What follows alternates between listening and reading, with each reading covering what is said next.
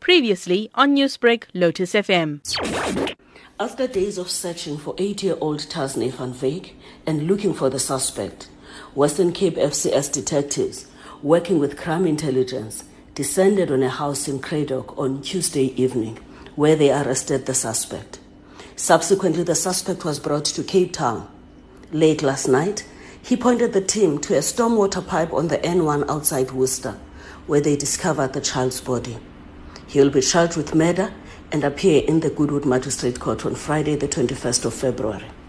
Newsbreak, Lotus FM, powered by SABC News.